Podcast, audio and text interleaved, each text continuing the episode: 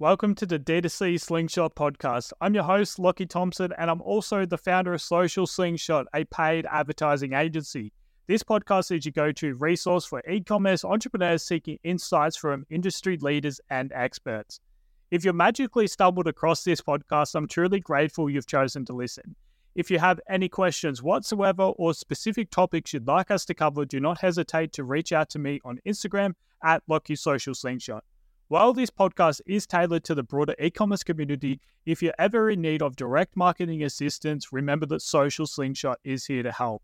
Our mission is to drive as much success for as many e commerce brands as possible by being the most results driven and client focused agency in the market.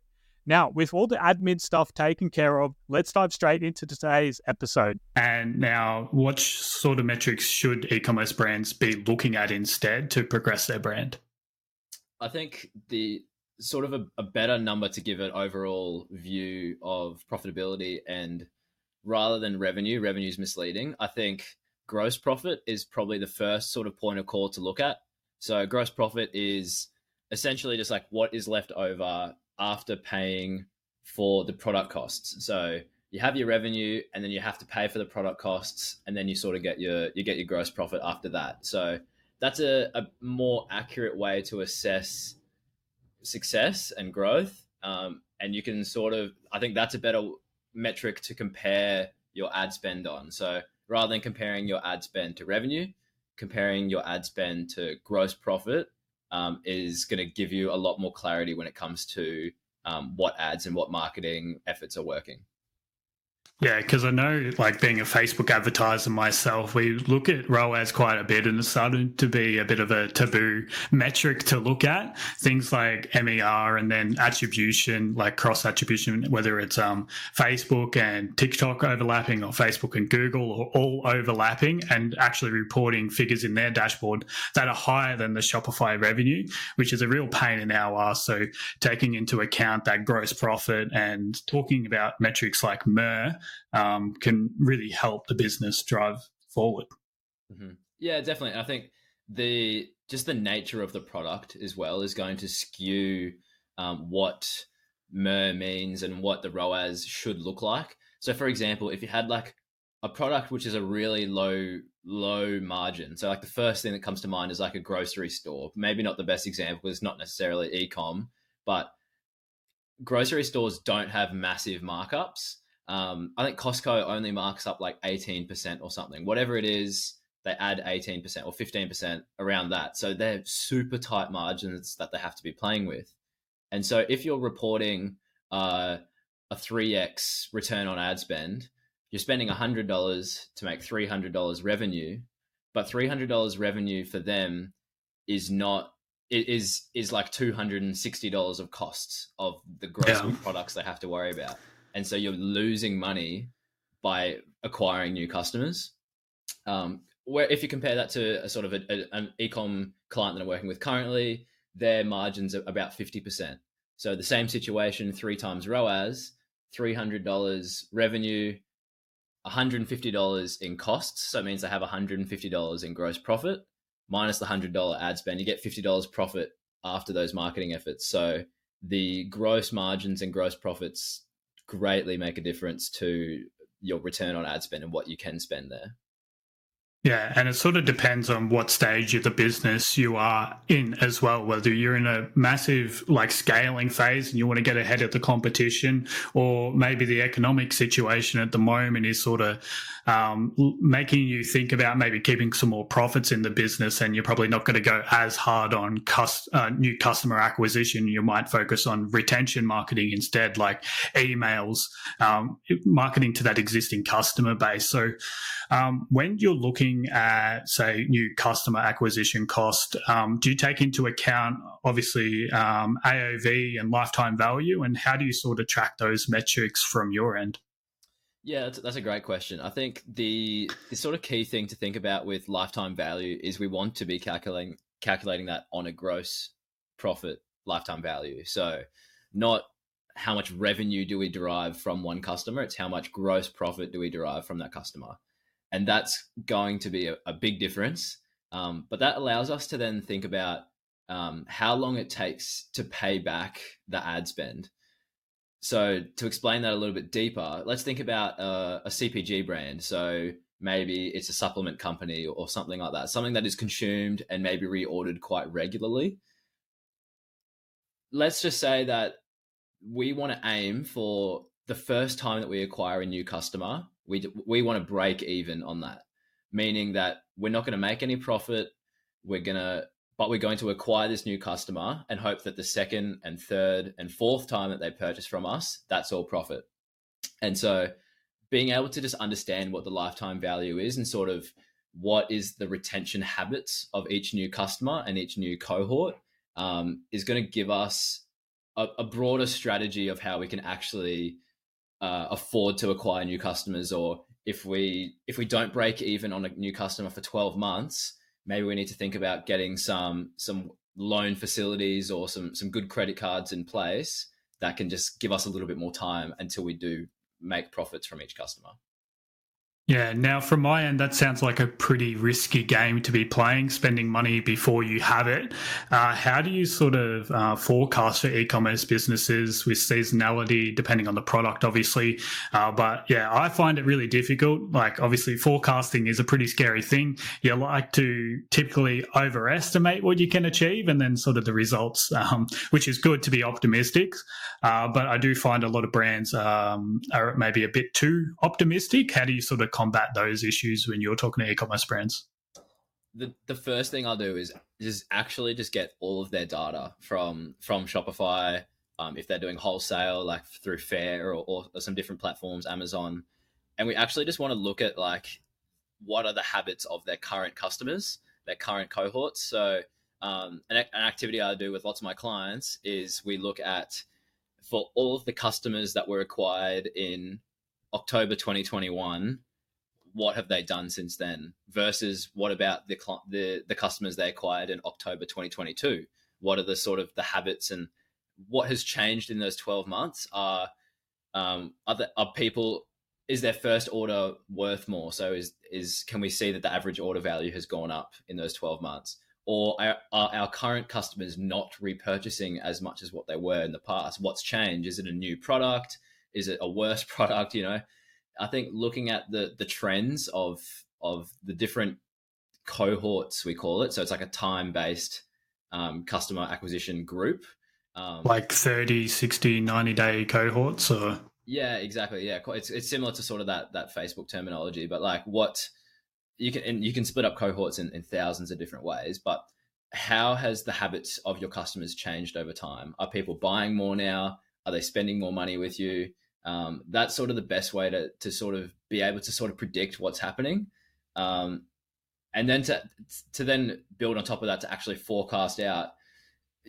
We like to derive it straight back down to what are the things that you can control and and the the levers that you can pull to to grow the business. So, is that ad spend? Is that ROAS? Is it creating new creatives? It's the things that you can control is going to make make the the difference and make it easier to forecast. Yeah, and obviously there's a lot of things going on in the world right now. Like inflation's a very big topic. There was some bank runs over in the US as well, and stuff like that. And like from what I'm seeing, like it isn't a very positive world at the moment. Um, and obviously businesses are still trying to grow and we're talking about lifetime value and stuff here but have you seen any industry trends compa- comparing like when people were buying say in the middle of lockdowns compared to say now? Yeah there was a lot more money being thrown around during lockdowns and, and over the last couple of years and it started to slow down. Um, obviously with inflation going up interest rates going up people have less consumable dollars, less less money at the end of the day to spend on things that they like, not things that they need. So um, some brands are finding it tough to to battle battle with the rising cost of living. Um, but I think just being able to stay on the front foot and being profitable first um, comes back to having a sustainable business. Yeah, I was um I was speaking to a brand yesterday, and then over that like sort of COVID time, they had like 1.5 million dollars in abandoned carts, and I was speaking to her yesterday, and her conversion rate was only a 0.3 percent. So even if she like had a 40 percent reduction in sessions now, and maybe not as many people going to the website or whatever, if she invested in getting a new website and improving her conversion rate, like her business and her advertising efforts could actually be reduced, but that efficiency could be improved and it would definitely improve her profitability if she was able to convert at a much higher rate even if it jumped up to a 1.5 like that's still a massive increase on what she's currently returning. And i like from my experience and looking in the back end of Shopify and ad accounts and that sort of thing, there is a lot of things brands could be optimizing to improve their performance.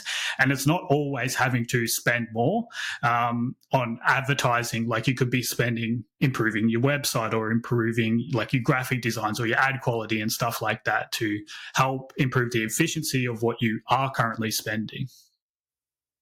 Yeah, exactly. And I think it there's all these like great things that and all these great opportunities that brands have to be able to optimize. But fundamentally, you just got to make sure that the product is profitable first and make sure the brand is profitable. Because if you're scaling something that isn't profitable, you're just going to be going bankrupt quicker.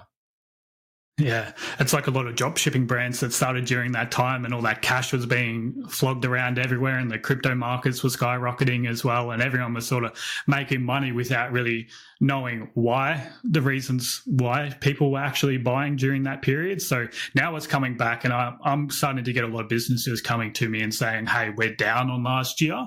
Um, maybe some are breaking even, and they think it's the end of the world."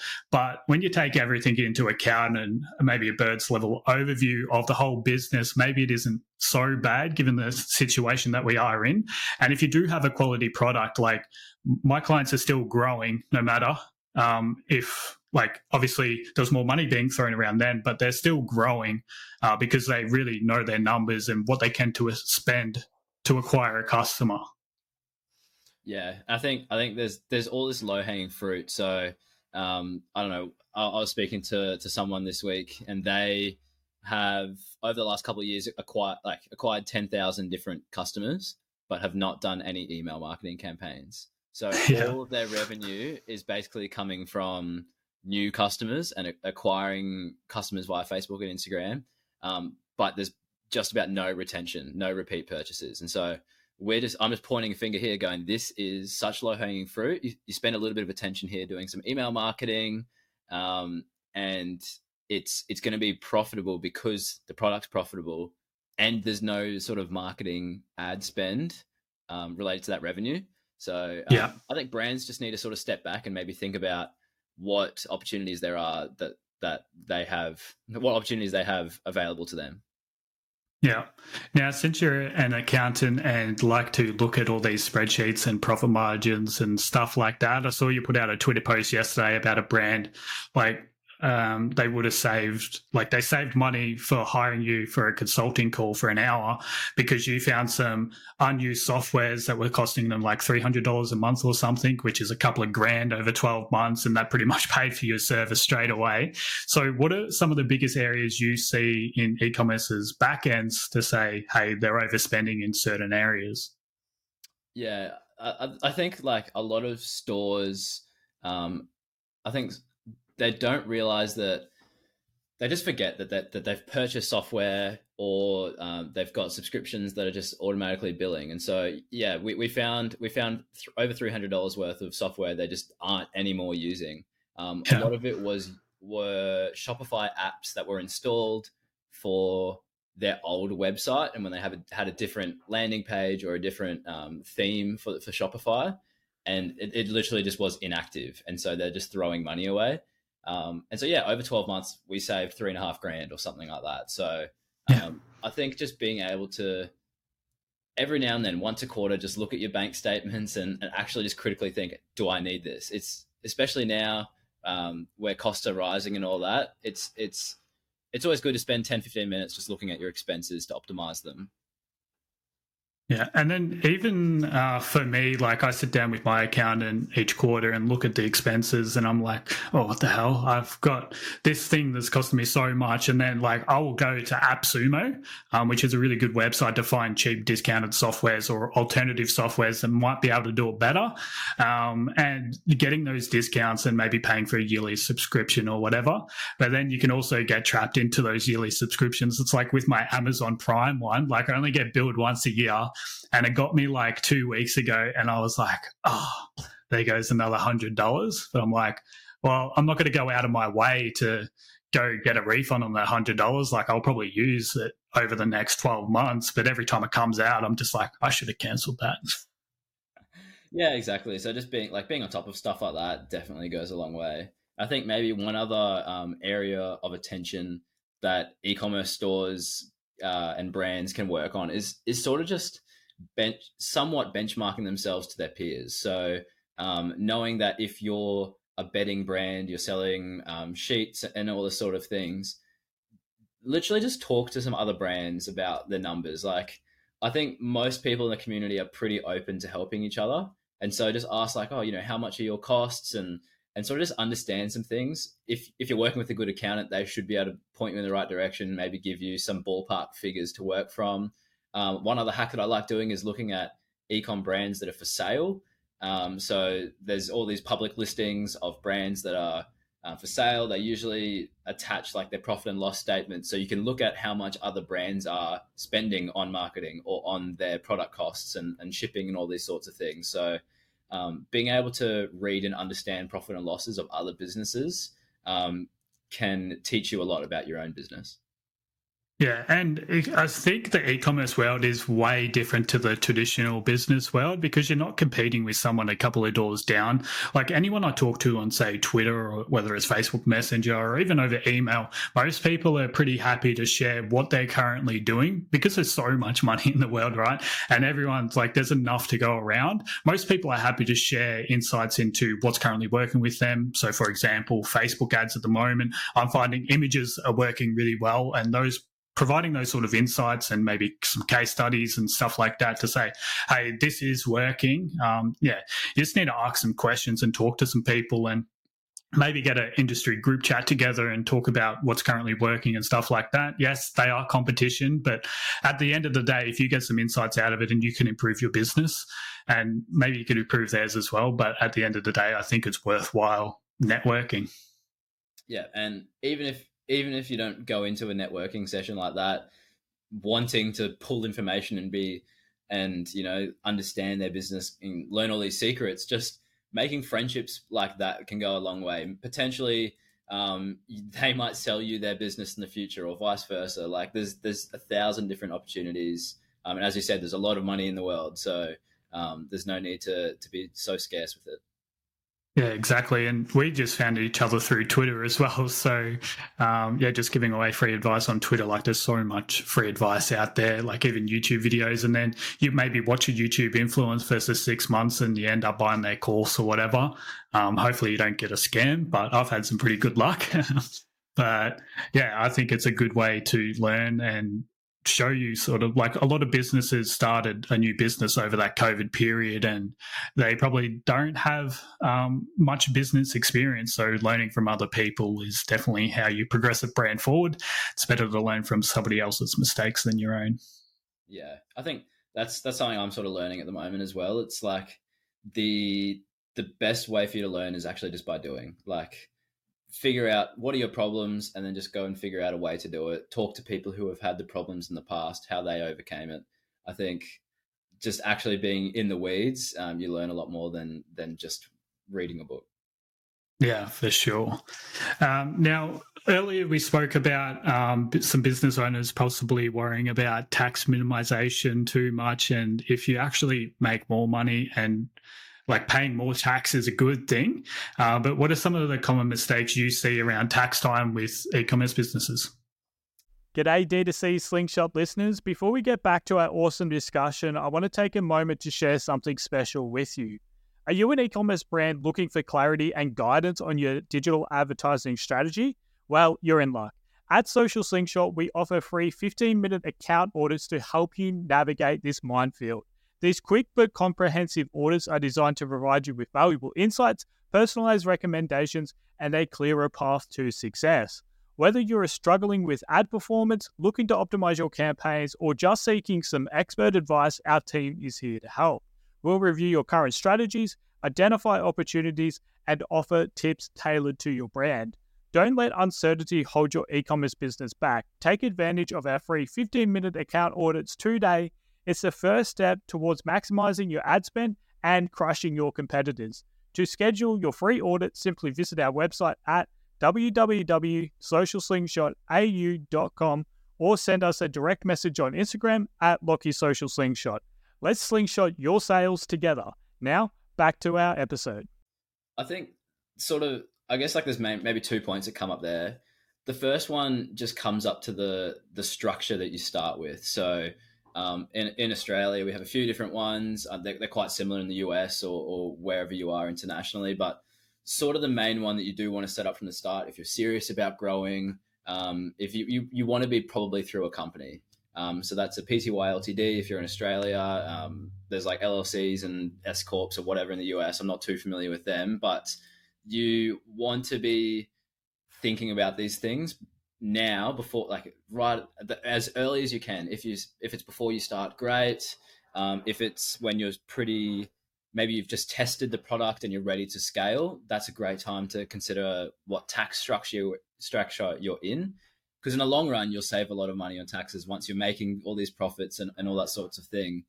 Um, sometimes it can be too late. Sometimes it's not worth sort of restructuring. You just got to cop the tax bills. Um, but there's there's always a way to minimize um, via restructuring.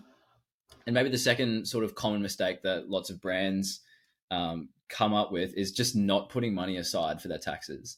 And yeah, the the money that you make, the profits that you make, you do have to pay taxes on them. And more, t- just about eighty percent of clients that I talk to have debts with their respective um, tax authorities.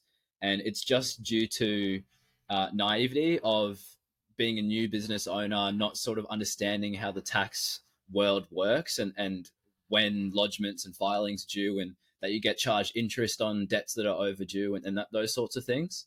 Um, so as as much I, I, sort of recommend to all my guys to put 30% of your profits aside for taxes.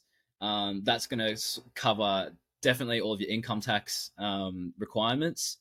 Um, but it, realistically, we probably should be doing more like 35%, 40%, because you also have things like in Australia, we have GST. Um, lots of business owners like to put aside their superannuation savings um, in there because that's another thing you have to pay quarterly. So um, there's lots of these obligations that new business owners don't know, um, and they should they need to know because at the end of the day, they're liable for these things. They are real debts, and you can get into big trouble if you uh, neglect, them. Yeah, I, I, was I got shafted a bit when I was first starting out. In my first couple of years, I was just a sole trader and didn't restructure soon enough, and I got hit with a um, pretty healthy tax bill, which I wasn't too impressed about. But since then, like I can't understand people who don't put um, uh, like money away for tax. Like, how scary would it be just sitting there for nine months and then all of a sudden it comes around to tax time and you're like, where the hell am I going to come up with this money? Like, I'm possibly owe hundreds of thousands of dollars and I've got to pay all my staff. I've got to pay maybe some advertising spend to even bring in that extra money. And um, yeah, that's not a position that I'd like to be in. That's for sure. Like, I, I oversave. Like, I'm probably too far the other way where I oversave and I don't have possibly my cash flow is bad because of that because I don't have that those funds to actually invest in progressing the business because yeah maybe I'm a bit too cautious around tax time. So there's a fine balance there. Yeah, it's it's you're good to be overcautious because at the end of the day, it's still your cash, and you you can pull from it if you really have to. If you um, if it's a dire situation, emergency sort of thing, like you still have the cash there. Um, it's still yours to use. So um, always good to be overcautious. At one of the last firms I worked at, we had a lawyer decided not to lodge their tax returns for 20 years. and so he he won, he got in trouble from the ATO. Um, and he just brought in all of these shoe boxes or um, file boxes with 20 years worth of income receipts, all these things. He's like, here, figure it out. And a that's an expensive exercise for your accountants to do because you know, you are not going to be our favorite client if you give us 20 years of tax returns to do. Um, and B, you're going to be paying a lot of tax all at once.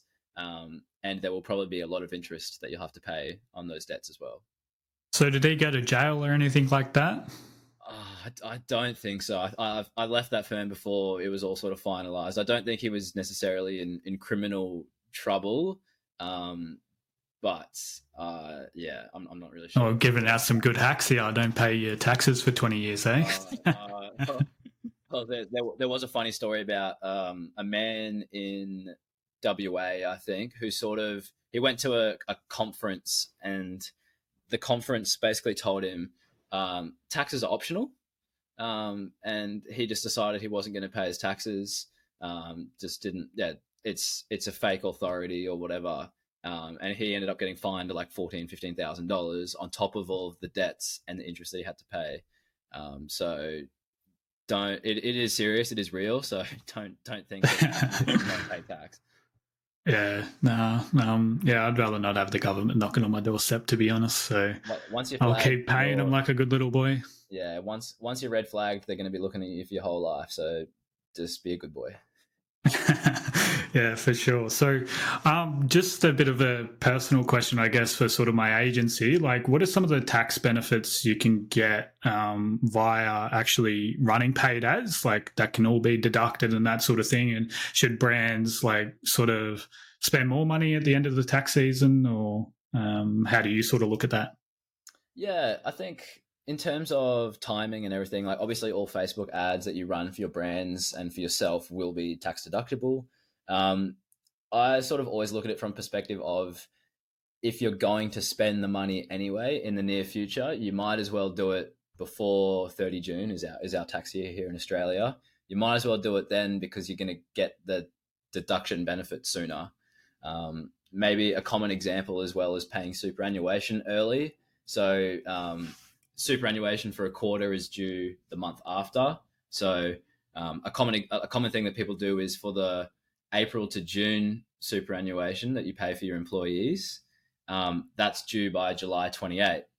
But if you pay it after, if you pay it in July and not in June, you don't get a tax deduction in the June year, and so yeah. you have to wait 18 to 20 months before you get that tax deduction. So if you just pay if you pay it one month earlier, you're getting a benefit 18 months sooner. So um, if you have the money accessible to pay to pay for that, then it, that's a really cool um, advantage that you can take. A really cool thing you can take advantage of. Common things, you know, like people ask about the end of financial year car sales. Should I can I buy a car now? Like you know, Tesla, we don't have to pay.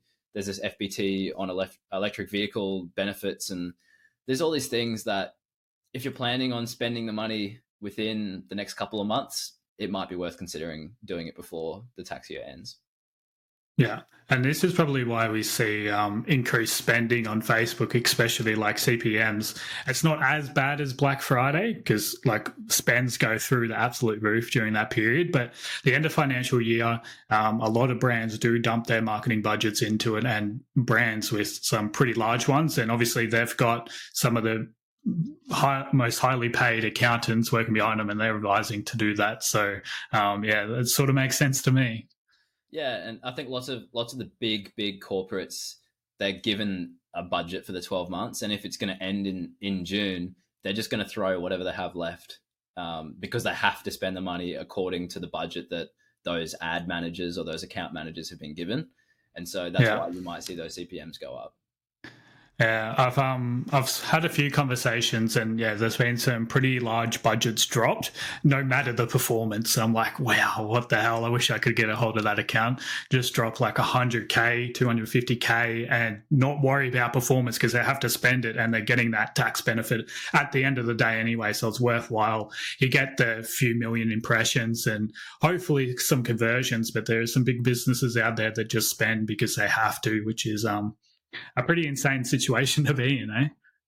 Yeah, I think like that that's just comes with the scale of businesses and sometimes if you're so profitable you don't know like ads might not always be profitable once you get to a, a certain size and I'm sure you do see that as brands scale it's it's harder to acquire new customers you have to spend more to acquire new customers um, and that happens at an even bigger scale when you talk about these massive large public companies yeah, for sure. And obviously, we're speaking a bit about um, planning and everything like that. How do you help brands forecast? Like forecasting's like it's not something that I do a whole lot of, and I sort of try to avoid it because it seems like a bit of a hassle and that sort of thing. So, how do you work around that?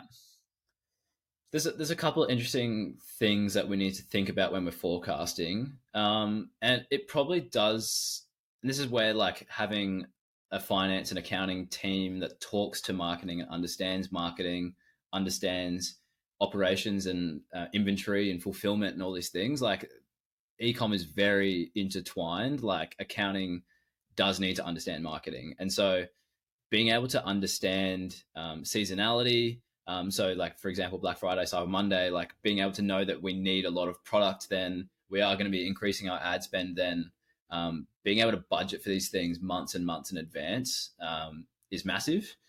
Um, but even like being able to forecast inventory, so making sure we have enough inventory for what we're planning on doing um, goes a long way. Like you don't want to be in the middle of a massive big campaign and you run out of inventory um, because you're going to be throwing ad spend down the drain and not have any revenue coming in for that.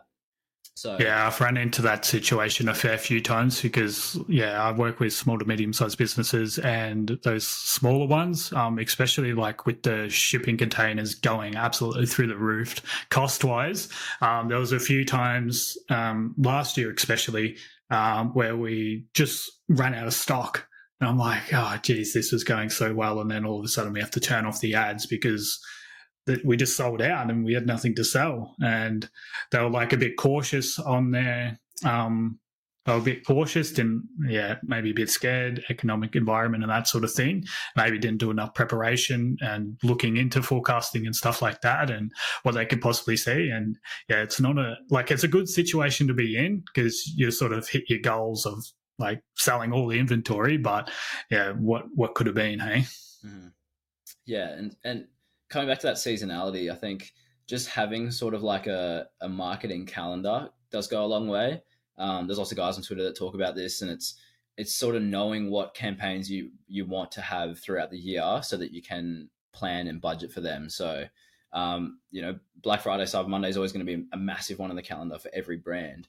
But what like let's think about industry specific um, holidays or whatever that you can celebrate. So maybe if you're a, a, dog harness and leash brand, you know, when's International Dog Day? When's International Vet Day? Um, think about these these other little holidays that you can build things around, or um, when are you going to be launching new products in the 12 months? And let's do a big ab- advertising campaign around that launch. And, and being able to just sort of plan 12, 18 months in advance um, can help your finance function forecast for those things. Yeah. And then what's sort of your opinion on discounting regularly? Um, do you think they bring in lower quality customers or do they bring more brand exposure and the benefits outweigh the discount? Or what's your opinion on discounting?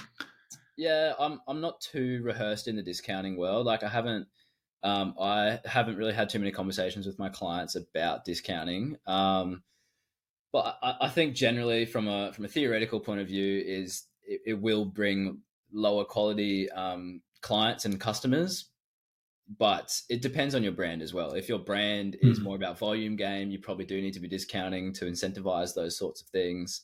Um, but it, it, it, all comes down to your brand strategy at the end of the day. Yeah, I know when I'm shopping around, like I'm a pretty big discount guy, and like on Facebook, if you optimize for traffic, like all you'll get is traffic and very little conversions to none. And then if you optimize for conversion purchases, like Facebook knows whether you regularly purchase. I would definitely be in the traffic campaigns and like this guy likes a good discount.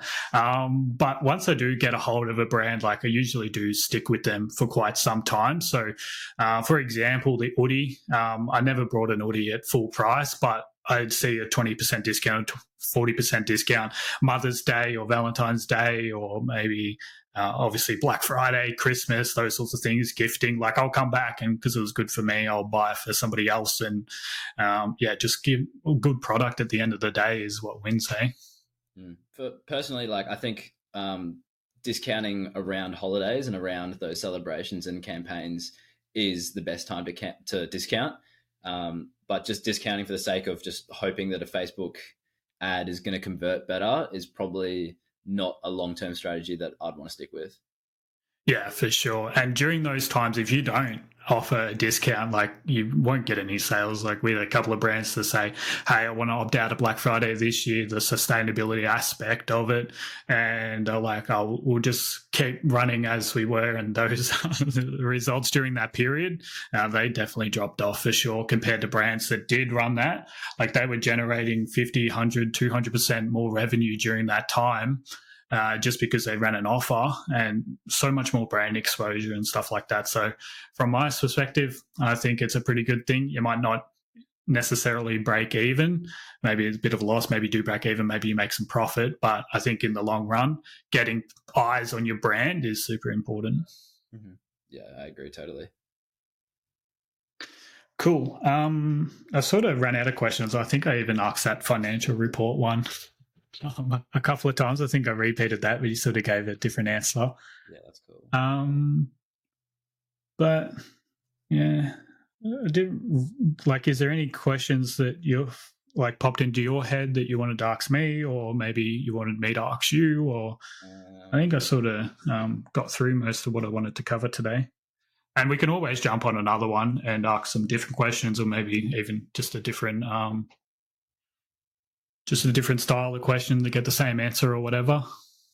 Yeah, let me let me look what you sent through because what you sent through was really good. It was sort of everything I would have thought of as well. Um, oh, that's good. Yeah, just a quick play around on Chat GPT for ten minutes. Love that. Um, yeah. I, I, I um I got the Chat GPT and I sent like those over to you. I was like, I can't be reading this while I'm on the thing, so I, I even had some even shorter questions on the note sheet.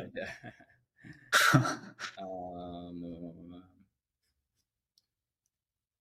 no, I don't know. I can't really think of anything else. So yeah, I think we covered quite a bit, and I think yeah. you know, it should be pretty beneficial and grab some few clips out of that for sure. Yeah, yeah. How'd you find it? Yeah, good. I think um, it was pretty conversational, pretty pretty relaxed. So yeah, um, you're a good host.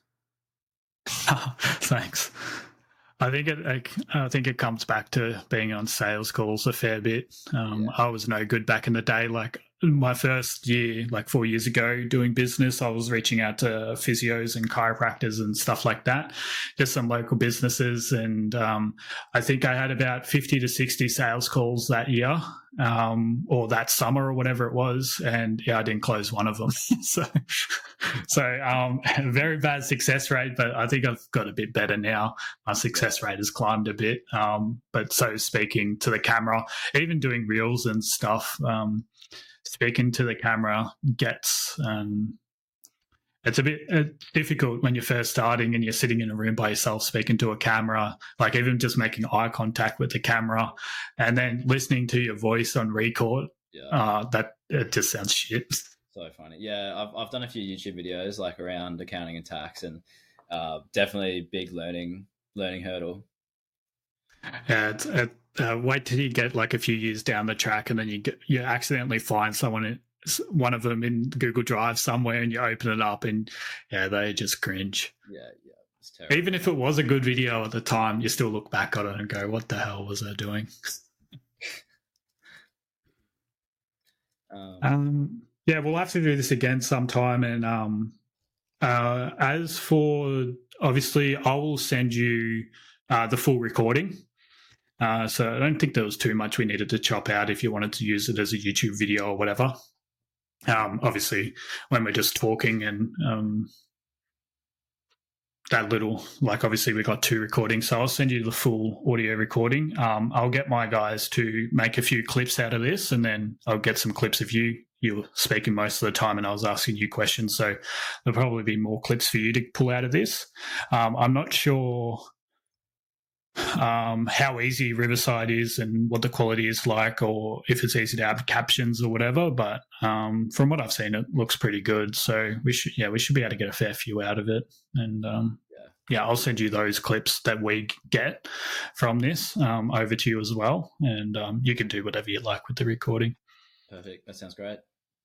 Uh, um, yeah, thanks for your time today, mate. And um, yeah, obviously keep in touch and keep posting the free value on uh, Twitter as well. And like, how's your business going? You're growing from Twitter? You're getting a few yeah. inquiries or? Um, yeah, a bit of a slow, slow. Hey, D2C Slingshot listeners. Unfortunately, this episode has come to an end. If you did make it this far, I'm pretty sure you enjoyed it. So, how about hitting the thumbs up, leaving a comment, or even smashing subscribe? Any engagement or feedback truly helps us improve and grow. And remember, if you have any questions at all or insights you'd like to share, the best place to reach me is on Instagram at Lachie Social Slingshot. Thank you for listening, and I'll see you on the next one.